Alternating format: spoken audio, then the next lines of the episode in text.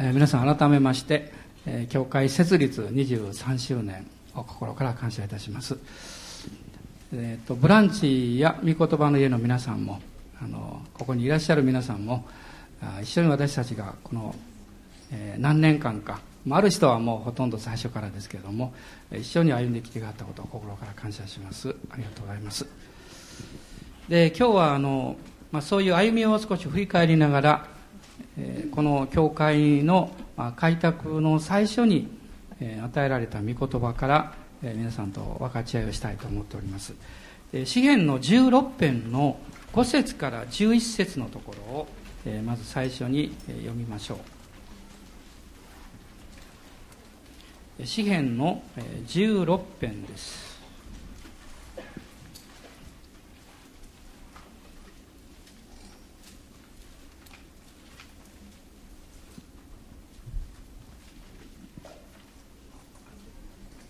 よろしいでしょうか？16編の5節から11節のところです。ご一緒にどうぞ。主は私への譲りの辞書また私への杯です。あなたは私の受ける分を固く保っていてくださいます。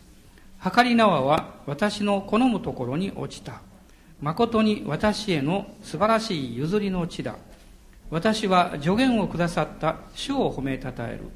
誠に夜になると私の心が私に教える。私はいつも私の前に主を置いた。主が私の右におられるので私は揺るぐことがない。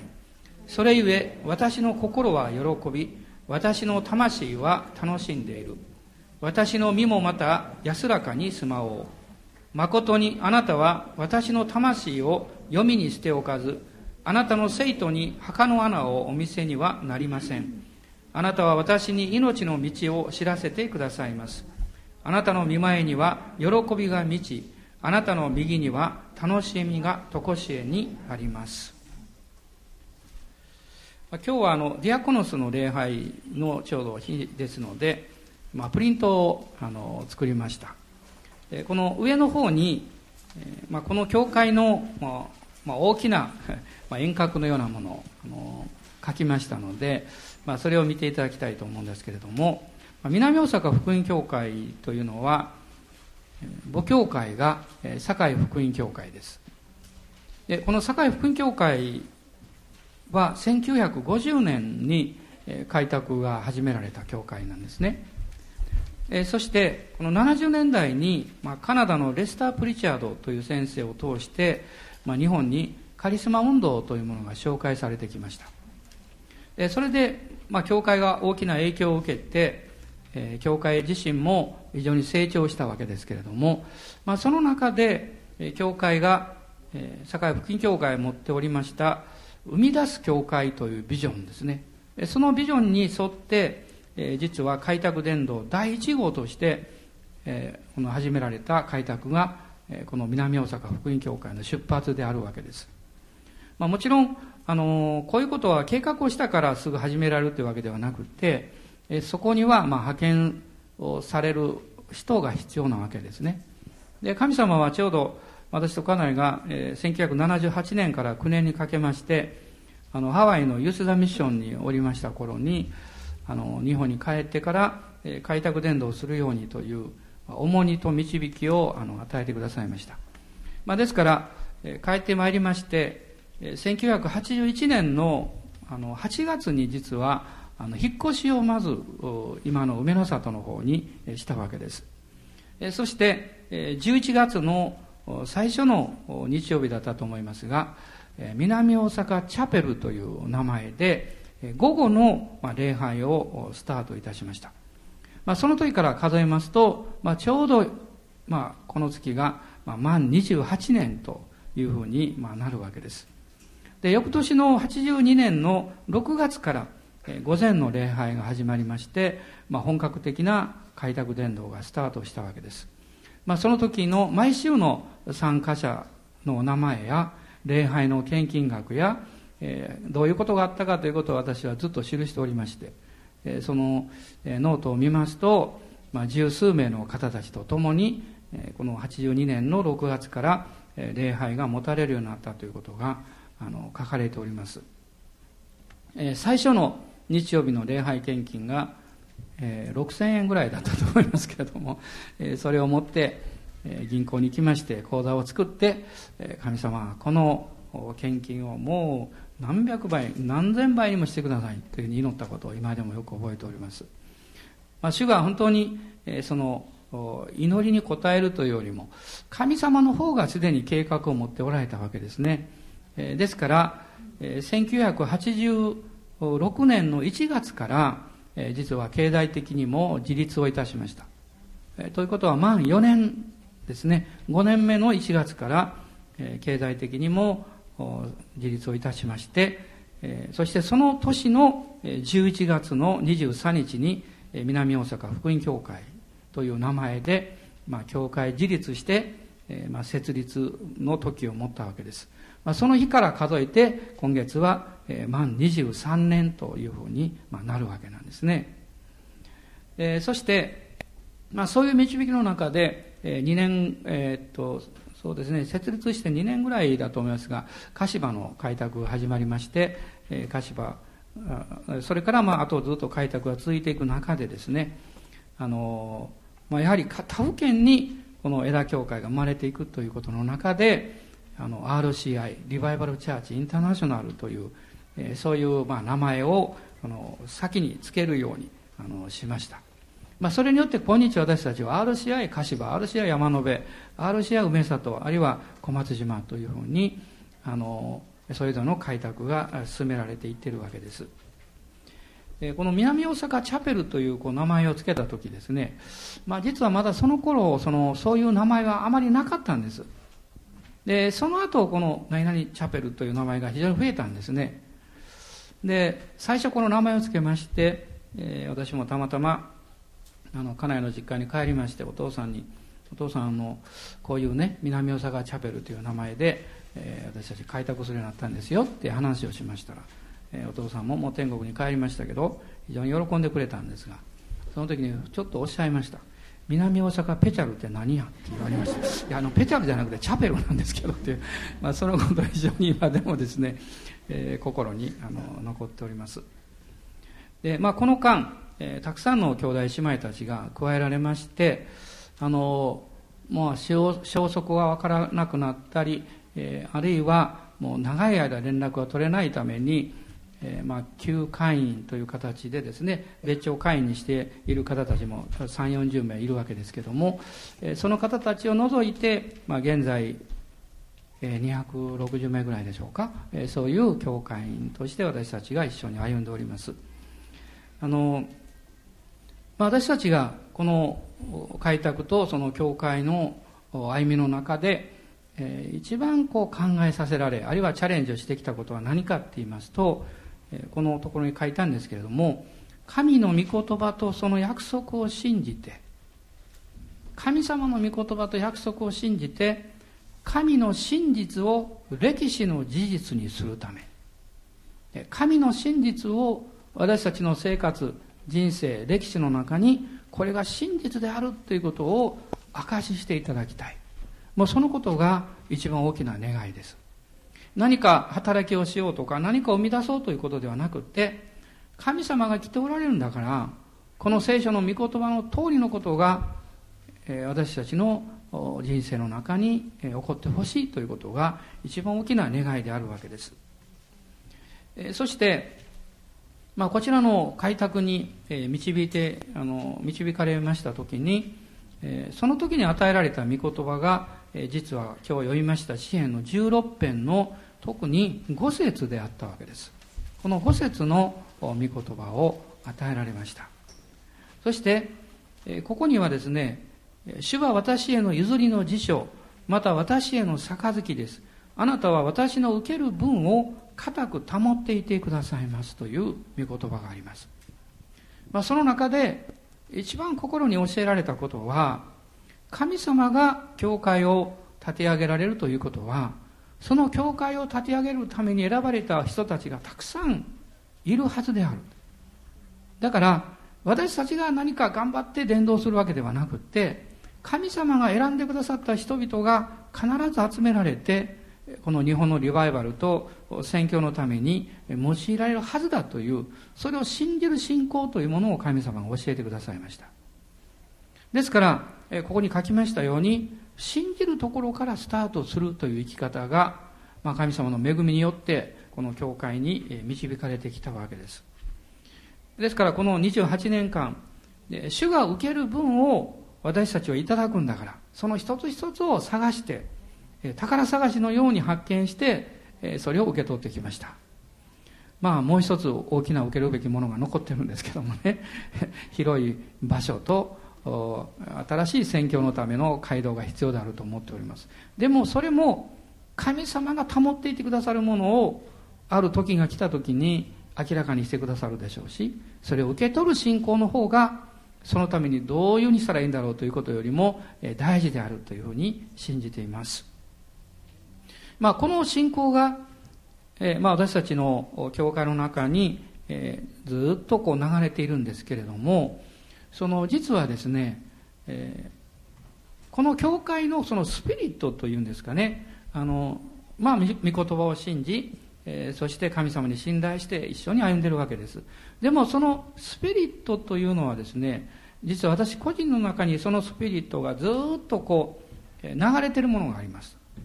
でその原点はどこから来ているかっていうと実はそれは今日賛美しました聖歌の568番なんです。この聖歌に関係があるんですね。この聖歌は「えー、未恵組の高値に」とあるんですがその折り返しのところにね心はもゆ心はもゆという歌詞があるんですけどもでこれはどういうことかっていうとですね私は1965年の秋に救われまして、えー、56あごめんなさい65年ですね。65年の秋に救われて66年の1月に洗礼を受けました、え、そして間もなく、えー、自分で、え、バイブルスタディを家でですねあの寝る前にいつも聖書を読んでそしてある本を買って一緒に勉強してました。でその中で神様が、まあ、フルタイムの働きの導きというものを、まあ、与えられたんですけれども、まあ、そこからまあ1年ぐらい私はすごく悩みまして、えー、本当にどうしたらいいんだろうということの中でですね、まあ、ある日行き詰まって、えー、十字架の深いところを示されたんですね。あなたの悩んでるあなたはもう古き人であってイエス様と共に十字架に死んでいるんだと。それを認めなさいと。もうそれを取り下ろしてね悩む必要は何もないんだっていうことを主が瞬間的に祈り会で示してくださいました。そして私の悩んでる古き人はもう葬られてしまっているんだそして私は今キリストによって新しく作られて蘇っているんだという信仰が分かったんですね。もうその時に本当に嬉しかったんです。つまりイエス様に従っていこうとしている。でもそうできないいろんな理由がある。まあこの狭間で悩んでいたんですけれどもでもそのイエス様に従っていく歩みを、うん、まあ、にこう足かせをかけるというかな。手かせ足かけをかけるようなそういう古き人というのはもう死んでいるんだと。そこに下ろしなさい。でその分離が分かったんですね。その瞬間に私は非常に霊的に自由になりました。そしてその時に同時に、えー、週にフルタイムの働きとして私は召されていてそれに従うべきなんだということの確信を与えられたんですね。1年悩みましたけども確信が与えられました。ものすごく嬉しかったんですね。あのあんまり私は漢字を表さないタイプなんですけどね。あんまり嬉しいから飛び飛び飛び上がるようにこう正座して祈ってましたけど飛び上がるようにしていってね、えー、僕先生のところ行って「先生分かりました」って「十字架分かったんです」って「もう悩んでた私は死んだからもう関係ないんです」と「私はもうイエス様に従います」言ったことをねあの昨日のようにあの覚えております。でもその時はまだ精霊のバプテスマを受けておりませんでした。ですからその精霊のバプテスマとその十字架の死と葬りと復活ということを御言葉によって体験するということの違いというものを私はよくわかるんです、ね、あのそれから数ヶ月して実は私は精霊のバプテスマを受けたんですね。でその時に、まあ、力を受ける経験。精霊様は私を証人として油を注いでくださったという経験をしました。そしてその後、その後ですね、本当にいろんなことが起こっていったんですね。で、ある日、あの、夜中に私は泣きながら目を覚ましました。夜ですよ。あ寝ていたんですけどね。実は私は夢の中で幻を見ていたんですね。でその幻というのはですね実はある教会のこういう集まりがあって私はその前に立って涙を流しながらですね右手を上げて叫んでいたんです。その叫び声があまりにも明確だったんですね。それはこう叫んでいました。リバイバル和歌山。リバイバル和歌山。と叫んでました。私はまだその頃ですね JC の他教会にどこにも行ったことありませんでした。もちろん和歌山に私の JC の教会があって、え鎌田先生という素晴らしい先生がいらっしゃるということは知っておりましたけれども、でも行ったことはなかったんです。で、私はその目を覚ました時に、まあ寝まあ、夢の中では立ってこう祈って ね、言ってたんですけど、実際寝てるわけですから、目を覚ましたら右手がこう押してですね、もう涙が溢れて溢れてですね。で、私はその、まあ、夢というか幻というものを、まあ、先生にお話をしました。まあ、先生がある時、えー、向こうの先生のお話になさったんでしょう。教会の方から連絡がありまして一度ぜひ明石に来てくださいと言われました。で私ともう一人の兄弟が2人、えー、和歌山の教会に行って、えー、礼拝の時間証しをしました。初め20分ぐらいって言ったんですけどもう本当にその証の中で私2人が証しをしたんですけど本当に一緒に導かれてですね精霊の働きが始まりました。で先生がね合図をしてねもういいよいいよってもうどんどんやりなさい。どんどんやりなさい。時間気にしないで明かしなさいということで。もう結局ですね礼拝の時間全部明かししました。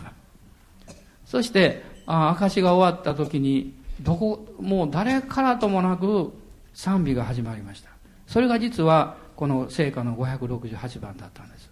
心はもう言う。心はもう言う。もうその賛美が何度も何度も続きました。多くの人々が精霊の力に触れられてえー、泣いていらっしゃいました。もう何か日が下ったようなですねもうその教会の礼拝の中にそのリバイバルがやってきたっていうそういうことが起こったんですね。まあ今も、えー、その当時いらっしゃったあの兄弟姉妹たちがそのことをよく覚えてくださっております。で私も、えー、和歌山の教会に行く機会も、まあ、あるんですけれども行くたんびに私はその原点に帰りまして、えー、もう本当にえ何か特別な教会です私にとってはですね。また古くからいらっしゃる兄弟姉妹たちもそのことをよく覚えてくださってまああれから40年経ったんですけど、え、ずっと私のためにも祈ってくださっているのを知っております。その時に経験したそのリバイバルのような雰囲気ですね。私は大きなリバイバルを経験したを知らないですけどでもそういうその教会の中に精霊が望んでもう人々が神様の愛に満たされてそしてもう主のために立ち上がっていきたいんだというそういうそのスピリット献身のスピリットですね。それをまだ何もよくわからない、え時に、えー、まあ、経験をしたわけです。でそのリバイバルのようなスピリットというものがずっと、えー、私の心の中にはまだ残っております。まあそれがさまざまな形で出てきているわけですね。今はえ CPM というミニストリーもこの牧会のあの他に導かれてあのいろんなところ出かけておりますがその集会の一つ一つの中にも実はそういうことが実はダブってるわけです。神様が火をつけなさいとおっしゃった。だからその火をつけていっているという、まあ、そういう流れの中におります。ですから皆さんぜひ覚えていただきたいことは私たちはこの地に主の教会が立て上げられてそして全国のいろんなところに同じスピリットを持った教会が立て上げられていくんですがこの教会の中心のですねスピリットはリバイバルであるということです。リバイバルです。ですから何よりも私の教会はリバイバルに対して敏感な教会なんです。精霊の流れに対して敏感な教会なんです。そのことを非常に重要視している教会であるということをぜひ覚えていただきたいと思います。実はダビデがこの詩篇のこの16編というものを記したんですけれどもこの詩篇の16編というのはこのダビデの宝石というふうに呼ばれています。この内容はですね凝縮された神様の恵みと素晴らしさというものがこの中にずっとこう入ってるわけですね。まあ、今日はこの五節のことをさっき申し上げましたけれども私たちが信じて歩み出す時に、えー、主から委ねられていくこの3つの、まあことというよりも領域と言った方がいいと思うんですがそのことをこのプリントに記したわけです。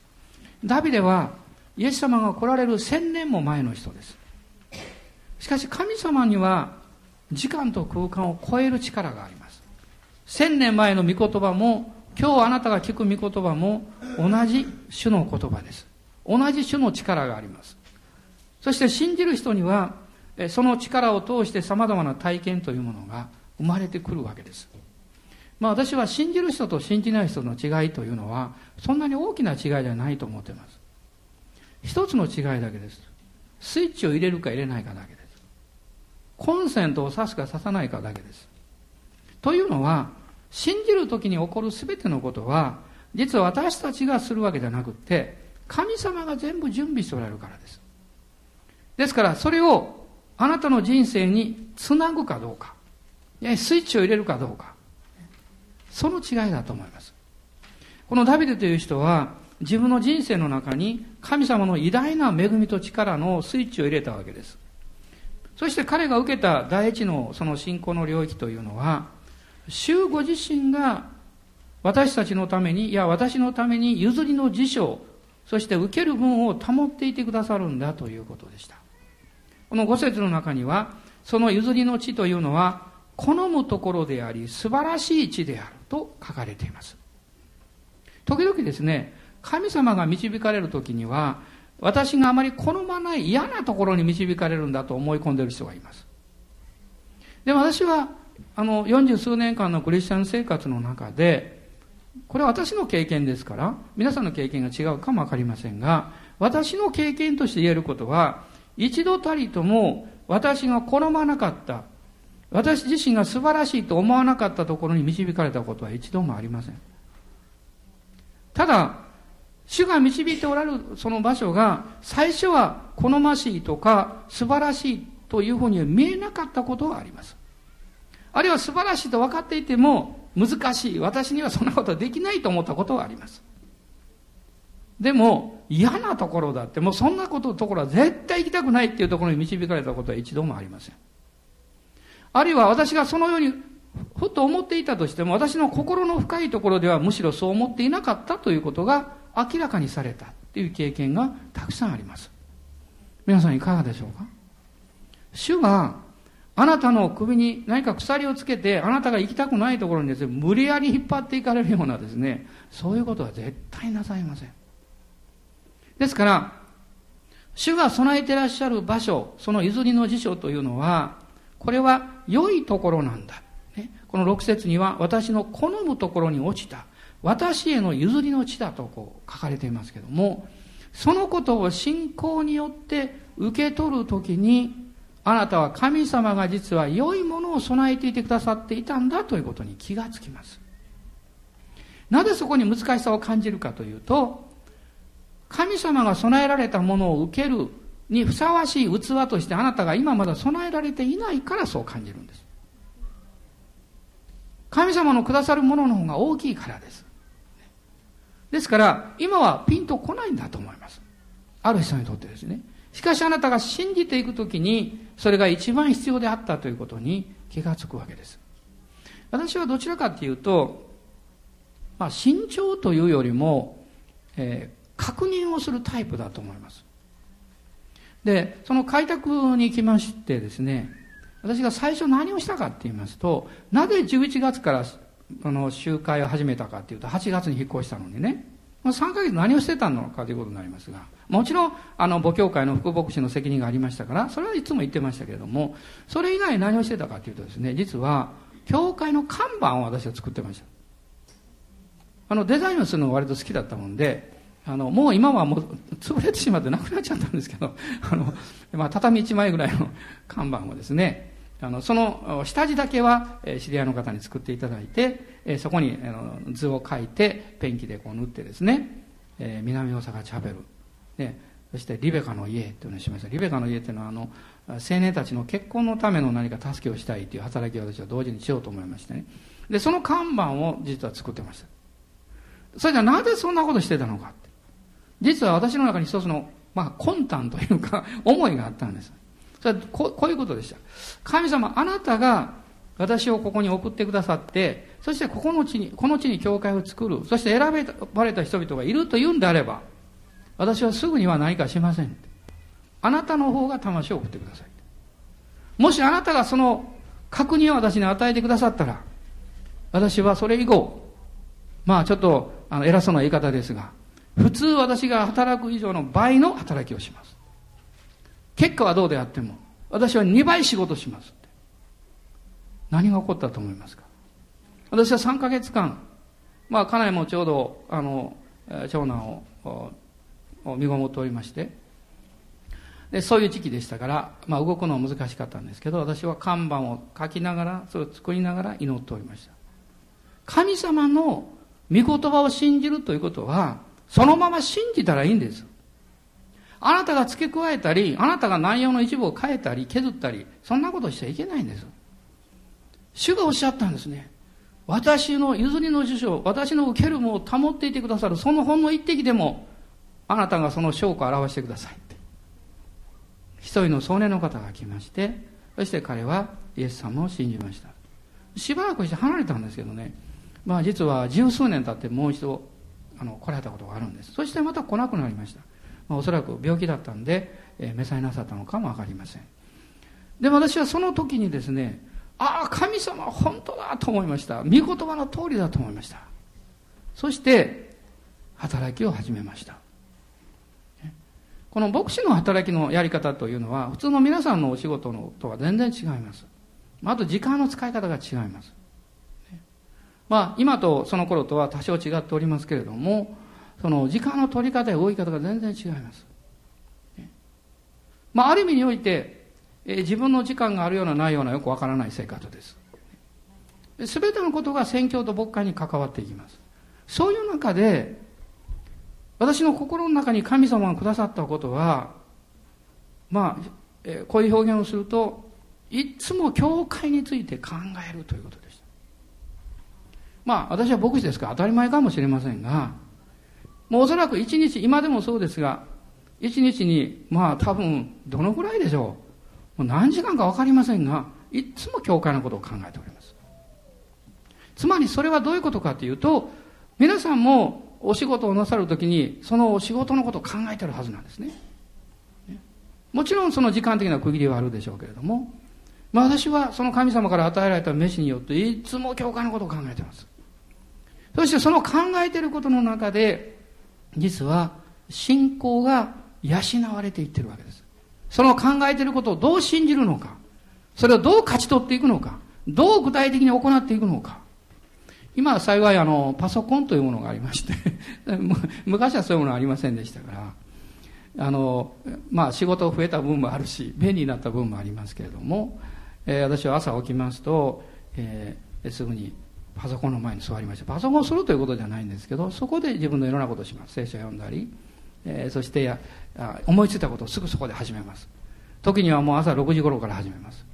でえー、大体普通は7時か7時半頃ですけど、6時頃から、ある時にはもう5時頃起きて勝手にいて何かやってることがあります。それは神様が導かれたか、あるいはまあ私がたまたま目が覚めてしまったのか、どっちにしてせよですね。その、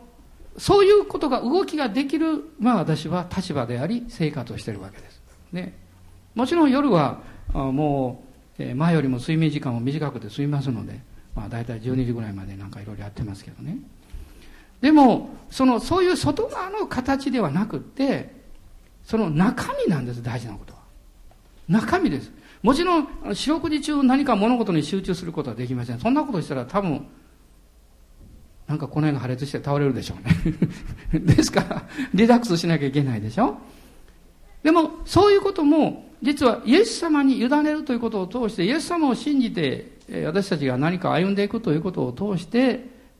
自然にこう身についていくところですね。つまりそこで私が言いたいことはこういうことです。神様が導いてくださるとき、それは私たちにとって好むところ素晴らしい地だということです。皆さんどうでしょうか？あなたの人生をあなたは愛してますか？あなたの人生の中に神が働いておられるということを心から感謝して信じてますか？アーメンでしょうか？そのように変えられた人がたくさんおられるはずです。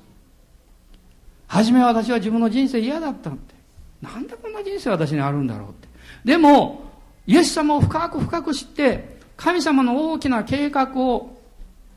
理解したときに、分かってきた。ね、先週私はサマリアの婦人のメッセージを婦人集会でしました。イエス様がサマリアを通っていかなければならなかったとこう書かれています。三つの理由があるということを主が教えてくださいました。一つはそこに出会わなきゃいけない必要があった人がいたということです。そして、その人と出会った時に、その町の多くの人々が救われました。つまりそこに神の計画があったということです。そしてそれだけではなかったんです。もう一つ神様の目的がありました。それは、自分たちはのけ者にされている私たちは何か仲間に入れてもらえないというふうに感じていたサマリアに住んでいた人々が私たちも神様に愛されているんだということを知ったんです神様に愛されていることを彼らが知るようになったそれは神の目的です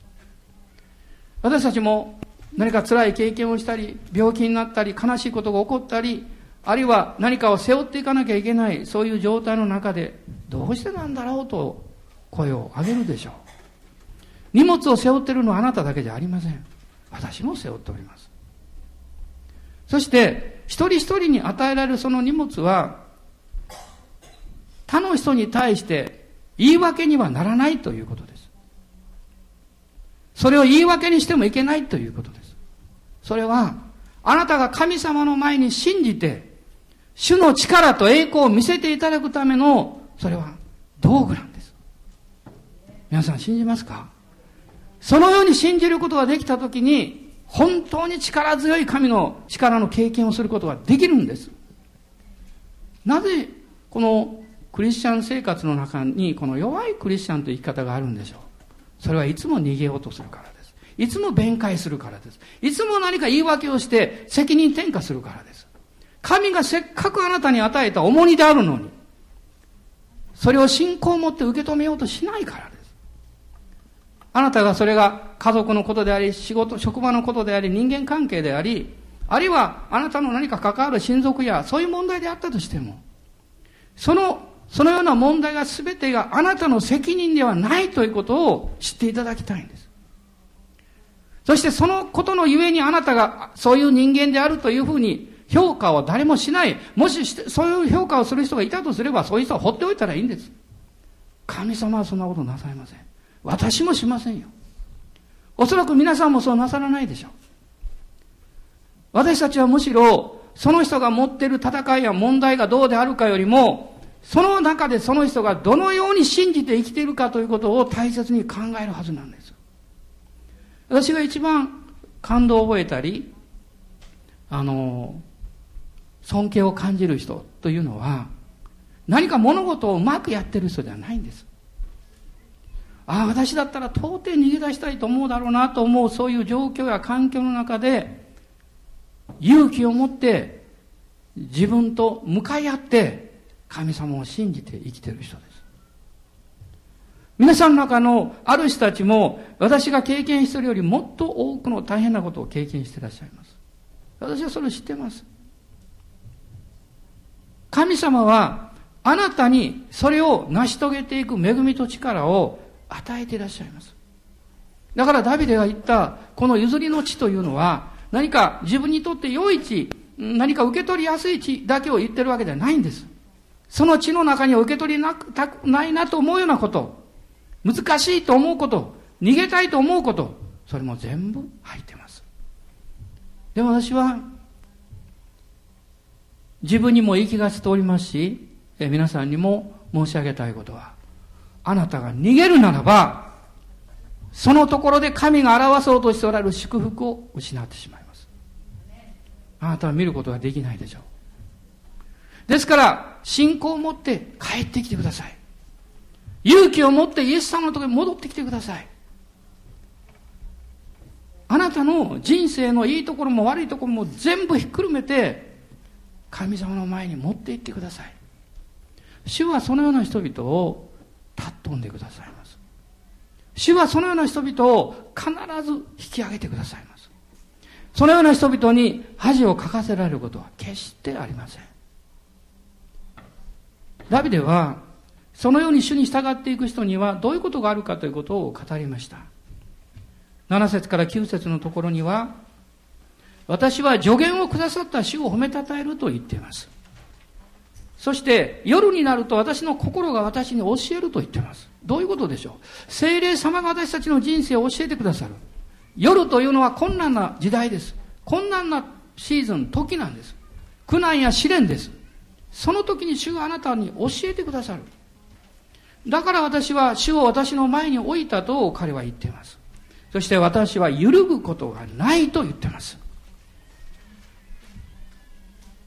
困難な中で、辛い中で、主を信頼して歩むことが、どれほど大きな力が必要であるかということは、それぞれが経験しておられるはずです。そういう試練が来るときに、3種類の人々が生まれます。まず一つの人は逃げる人です。もう一種類の人は立ち止まって動けなくなる人です。しかし3番目の人は勇気を出してその中を進んでいこうとします。神様はこの私たちがその中に立って前進しようとする人を見捨てられるはずがないんです。私の教会も何度も何度も苦難を通ってきました。何度も何度もチャレンジを経験してきました。私が先週申し上げたように、もう初めの頃はもう教会が今日で終わりだろうと思ったことが何度かあります。まあ今は思わなくなったと言いましたけど、今は本当にそれは思いません。皆さんが主にしっかり立っていらっしゃるからです。でも私の方がもうダメかと思います。もう私の方がこれで終わりかなと思うことはあります。でも、神様の恵みを信じる信仰は前よりも勝っています。そういう弱さや限界を感じればこそ、主の恵みと力をより大きく信頼することができるようになりました。主はあなたの助けですよ。ダビデはこう言いました。私は揺るぐことがない。そして私の心は喜び、魂は楽しみ、私の身もまた安らかに住まおうと言いました。すごいことです。心の喜びって何でしょう？これは霊の喜びです。状況によって左右されない霊的な喜びです。そして魂というのはその人の感情や思いです。身というのはまさにこの肉体です。健康です。実はここには、私たちが主に信頼するならば、その人の霊も魂も体も神によって守られ、恵まれるんだということを語っているんです。ダビデはこの素晴らしい信仰を主から掲示されて与えられたんです。そして、この10節11節を見ますと、あなたの生徒に墓の穴をお見せにはなりません。墓の穴を見せないと言ってます。墓を見せないとは言ってません。クリスチャンでも死にます。墓があります。でも私たちは墓の穴を見る必要はありません。墓の穴って何でしょう？覗いてみたらわかるでしょう。で、今は、あの、斎場でね、あの、もう焼いてしまいますけど、昔は掘りましたね。そういう葬儀私も何度も行きましたで、自分も担いでいたことがあります。中学校の時におばあちゃんが担いで行きました。大きな穴が掘ってあってですねそこに棺桶をこう縄で吊り下ろしてそしてこう土をかけているんですよそんな墓の穴を見たいと思いませんでしたその見た瞬間に何か恐れがやってきました恐怖がやってきました神様はあなたから墓を取り去られたわけじゃありませんつまり死は通るんですしかし墓の穴を通る必要はありません神はあなたの人生から死に対する恐怖や恐れを取り除いてくださいました。アーメンでしょうか？私たちはその、その墓を通ってもう隣に行くところを知ってるからです。永遠の天国です。ですから恐れはありません。ダビデは私たちはそういう墓の穴を見る必要はないんだと言っています。むしろ命の道を知らせてくださいます。これは永遠の贖いのことです。使徒行伝2章の後半、前半の中に出てきますが、この支援が引用されていますが、ペテロがそれを語りました。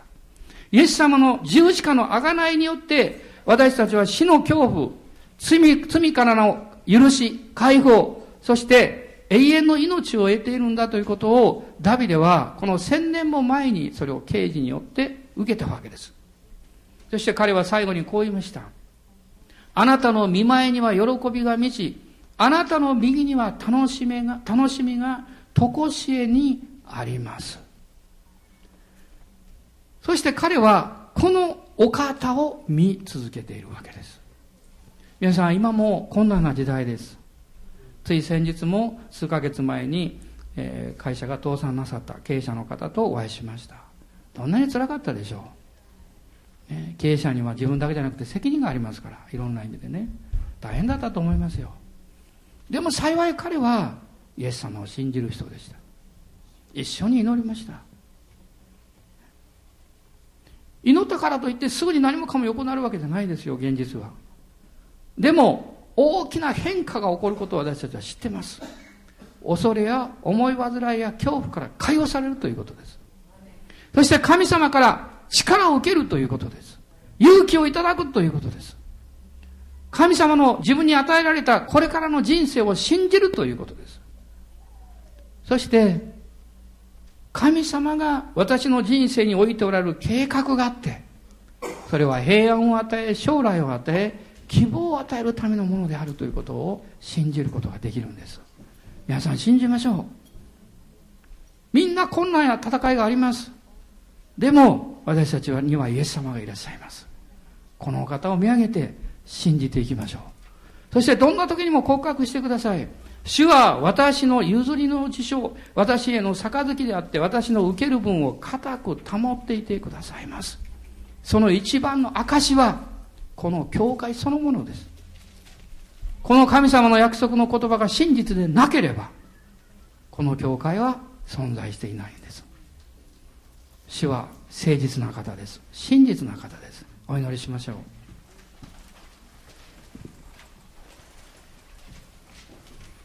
アーメン感謝します今日戦いの中にいらっしゃる方もおられるでしょう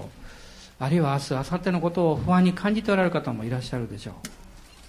でもどうぞそのことのゆえに沈み込まないでくださいイエス様を信じましょうイエス・キリストにあなたの人生をお任せしましょうそしてキリストを見上げましょう私たちのうちにおられるキリストこのお方が栄光の望みでいらっしゃいます。そして私の信仰は神にかかっています。ハレルヤ、感謝します。主は真実な方でいらっしゃいます。そしてあなたの人生に今日も良いことをしようとしていらっしゃいます。アーメン。今一緒に祈りましょう。神様にあなたの今の人生の喜びも楽しみも戦いもみんなお任せしましょう。そして今一緒に委ねて祈っていきましょう。ハレルヤ、イエス様、感謝します。おーイエス様感謝しますハレルヤハレルヤ今日私たちはこの23年そして開拓の最初から28年この歩みを神様に心から感謝します。主の御手を感謝します。ハレルヤ。そして今ここに教会が存在しているということが神様は誠実真実な方であるということの大きな証です。ですからあなたの人生についても失望する必要はありません。主は真実でいらっしゃいます。アーメン。アーメン。感謝します。ハレルヤ。今ハレルヤと賛美しましょう。ハレルヤ。おーハレルヤ。ハレルヤ。感謝します。どうぞお立ち上がりください。立ち上がって主を見上げましょう。主を見上げましょう。ハレルヤ。アーメン。ハレルヤ。ハレルヤ。アーメン。ハレルヤ。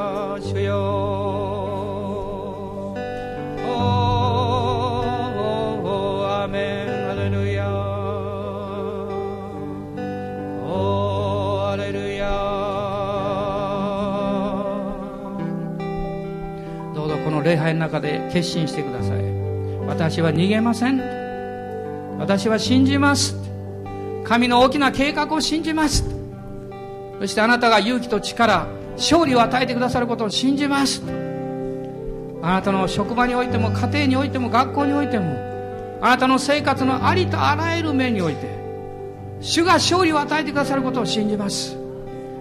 神の愛から私たちを引き離すのは誰ですか？誰もおりません。私たちは圧倒的な勝利者です。ハレルヤ。感謝します。今手を挙げて主を褒めたたえましょう。アーメン。ハレルヤ。アーメン。ハレルヤ。ハレルヤ。おー。ハレルヤ。アーメン。ハレルヤ。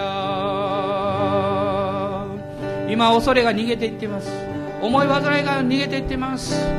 あなたの信仰の勝利の霊が解放されています。立ち上がりましょう。私たちは共に立って歩んでいきます。一人ではありません。兄弟姉妹たちと共に立ち上がって前進します。アーメン。日本のリバイバル。世界選挙に向けて。おーイエス様感謝します。私たちを用いてください。この教会を用いてください。おー主よ。ハレルヤ。アーメンアーメンアーメン。ハレルヤ。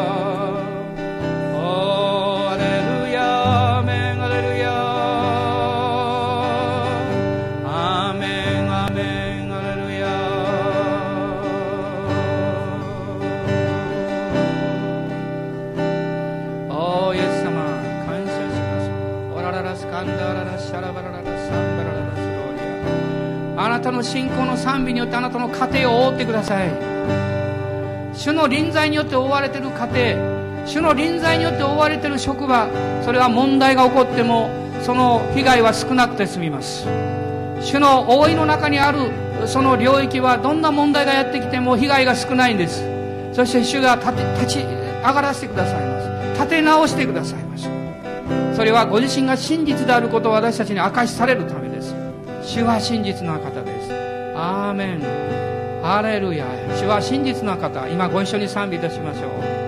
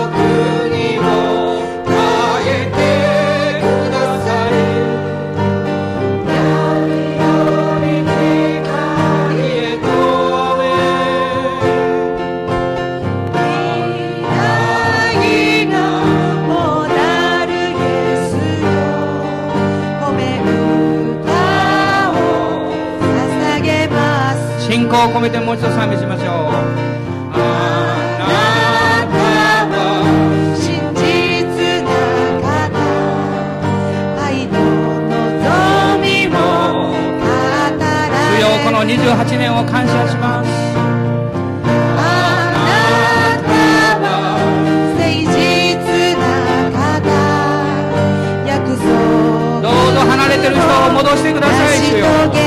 主から離れていった人を返してください主よ。力ある港聖なる御声により。私たちを世界に向けて押し出してください。国